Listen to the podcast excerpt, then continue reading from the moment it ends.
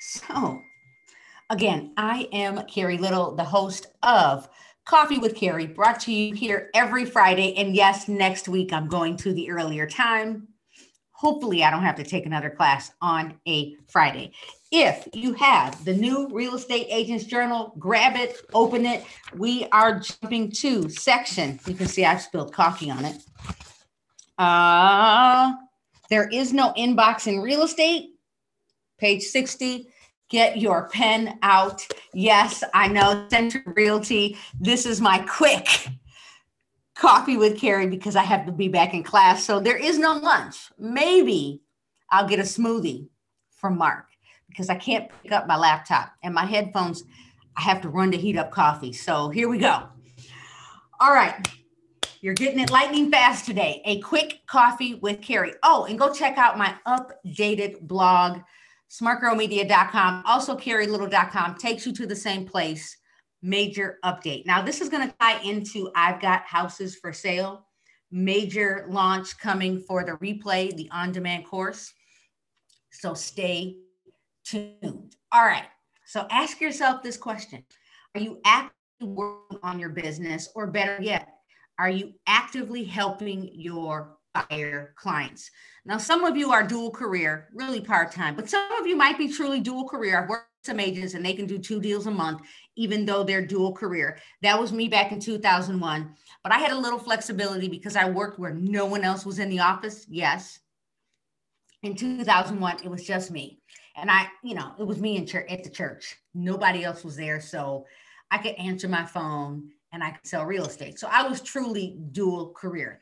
Now, I ask you this, and my notes are over there, because a lot of times as real estate agents, we we're writing offers on deals and we're losing deals in this marketplace, and inventory is down. I think I just looked up um, almost, uh, I think almost 30% in the Chicagoland marketplace.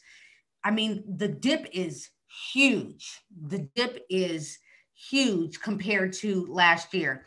And so, thus, we write an offer on a home and then we might lose the offer for many reasons. Now, there's some true negotiating tactics, and we can talk about those another day.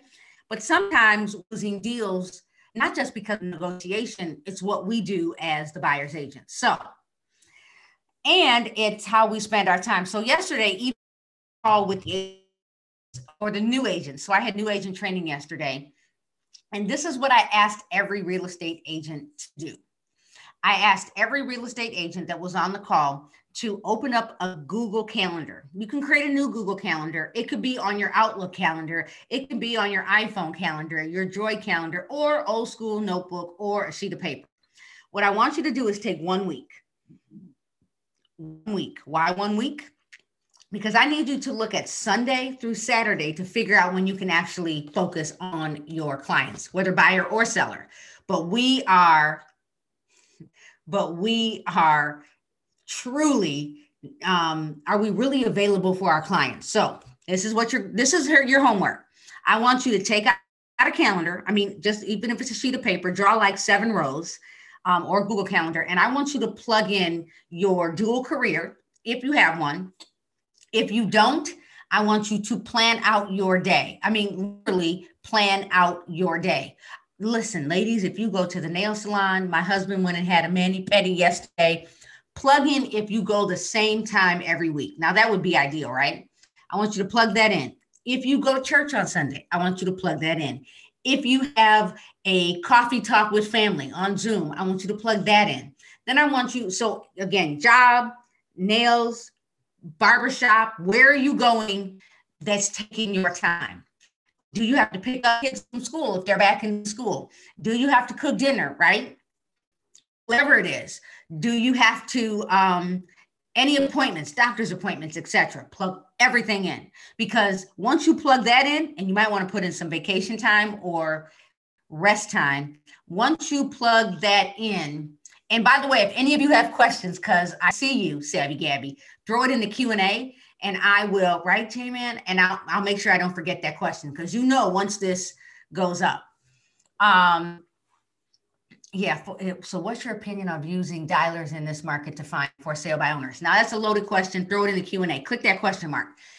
Okay, so once you know when you can work, you will now know if you can effectively help that buyer client or seller client. And you need to know if you need to hire someone else to do your marketing or if you need to team up with a full time real estate agent.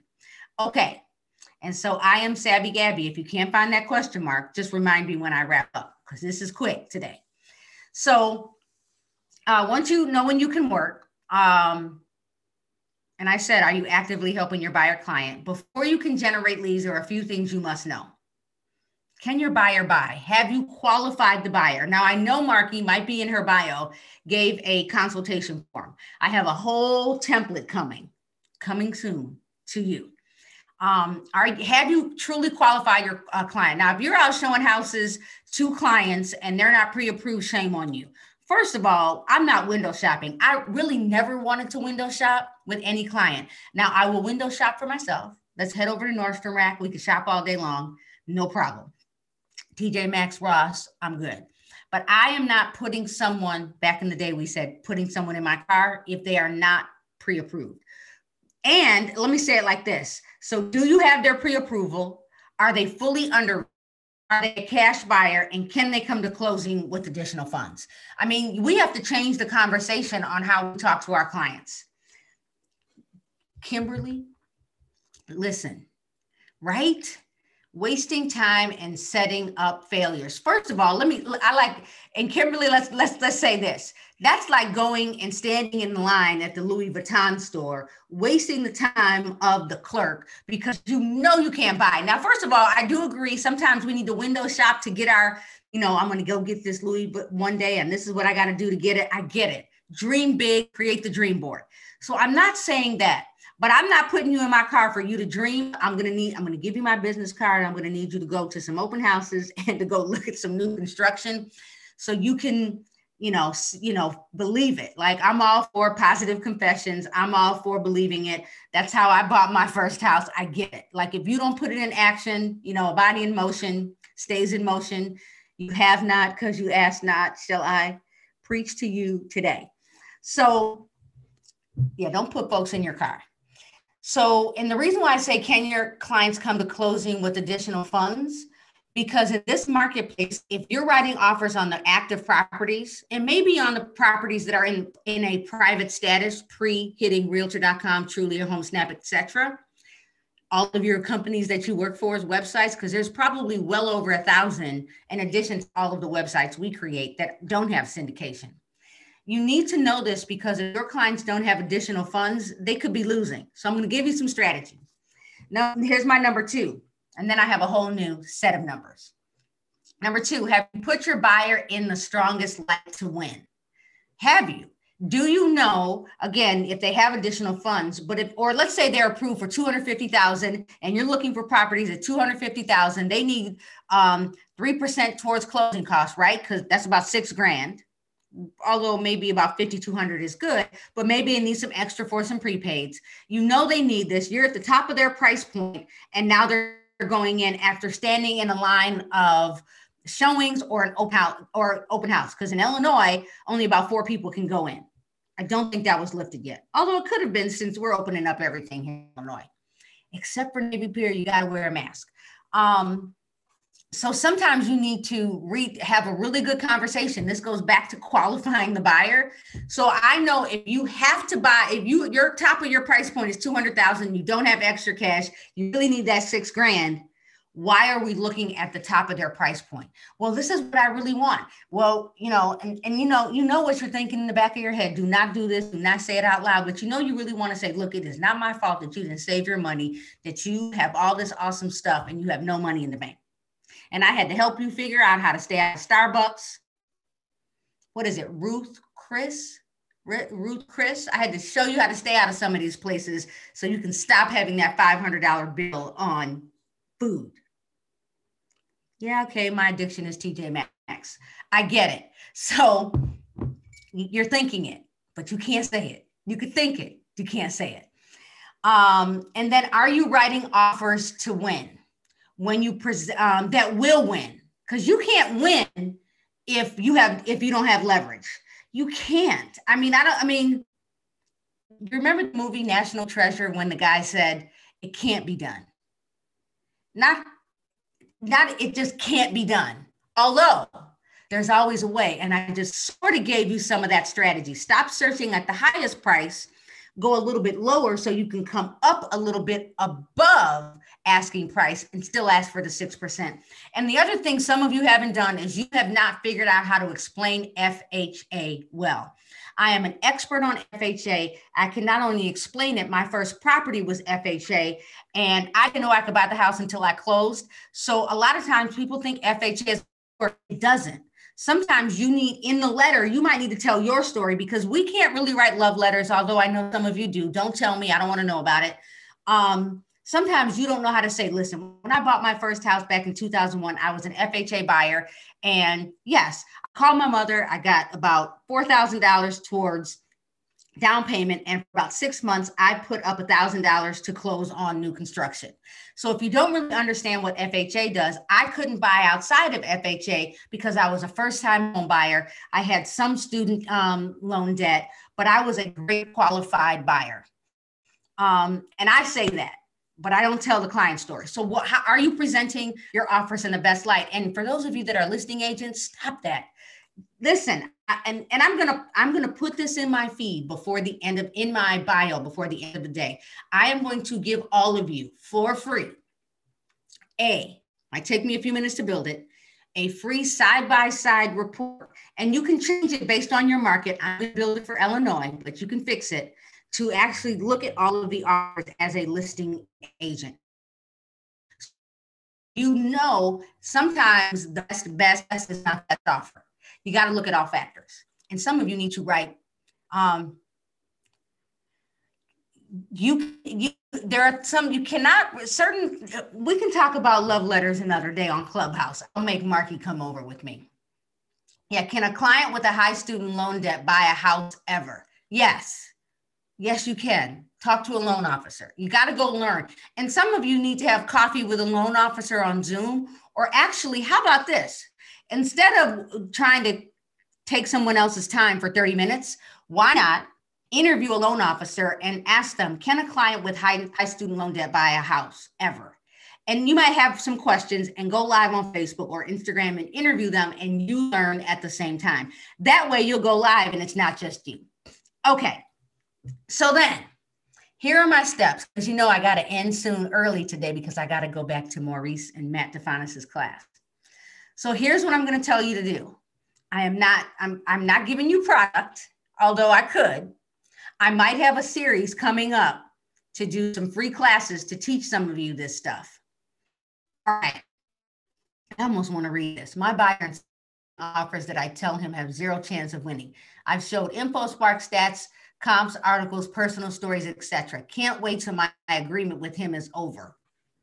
Yeah, sometimes you just gotta let people go. Better yet, Mary, how about you refer him to another agent and still get paid when they when when when you know what goes up comes down with capitalism. So when the market tanks and this person can buy and you are done, still get that referral fee, whatever that referral fee is, right? Everybody's telling you that. Okay. I, I see you, Ebony. So number one, here we go. Get your notepad out because this is quick look for properties that didn't sell during the down market. So in Illinois, for me, um, that was 2000, 11, 12, and 13, some of 14. So go look for those houses. You can go straight to your MLS for those. You might want to check, to see if they've been relisted. Or if you find them, I mean, relisted and closed. Um, if you find them, you can set out a marketing piece and talk to your managing brokers and make sure your marketing piece says if your home is listed, do not consider the solicitation. And you don't have to say, did your house not sell? So that's one thing you can do. And number two, so now you need to know your client's needs. So when you when you know your buyer's needs, you can search for properties that were purchased well below um, the purchase price that it is today. So um, this doesn't mean that your buyer gets a deal. That's not what this means. It does mean that the potential seller can be more flexible and sell at market value before it hits the open marketplace. So, for those of you that were lucky enough to be in the signature class on Operation I've Got Houses for Sale, the strategy on this is I want you to go look for properties that are not listed and then find them and mail everywhere your buyer wants to live and say, I have an underwritten client. First of all, some of you need to talk to your loan officers to figure out how you can get your buyer fully underwritten. If you don't know what that means, here's the crash course. That means your buyer has turned in all of their paperwork, right? And we're on page 60 of the new real estate agents journal. They've turned in all of their paperwork, and an underwriter has physically looked at all of their documents and they have a conditional approval. The conditional approval means a few things. The buyer needs a house, the buyer needs probably an inspection, assuming you didn't waive it, and the buyer needs an appraisal. You can never waive the appraisal. You can't. And maybe a few other things like the buyer might need to update W 2s and maybe if they file their new taxes. So, but you can close a lot faster. So it's almost like cash. And when you write your letters, you need to say that in the letter. When you call the listing agent, so if Kimberly was the listing agent. Hey, Kimberly, I just called you. I know you're inundated with phone calls, but this is Carrie. You know me. I'm reminding you. This goes back to relationships. But anyway, you know who this is. I just want to remind you that um, I did write an offer. It's in your email. If you have any questions, feel free to call, text, or email because I know you're really busy. But I also want to tell you that my buyer is fully underwritten. Yes, we did ask for a $1,000 towards closing costs. We did. But fully underwritten means not only can we be flexible with your seller to help them find a house, but all we needed was the house and appraisal and inspection and a few other things. So there you go. Now, number four, you're going to search for a house and use direct mail to get the seller to reach out to you and potentially sell a house to your client. So let me give you an example before I end.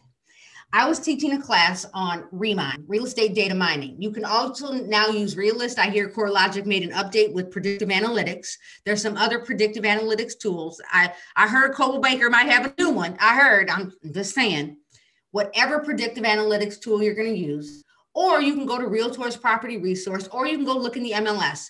But here's what I want you to do. So I had someone in a class say, Carrie, I have a buyer. And I said, give me a scenario where you can't find a house and I'm going to make up the story, but this was a true scenario.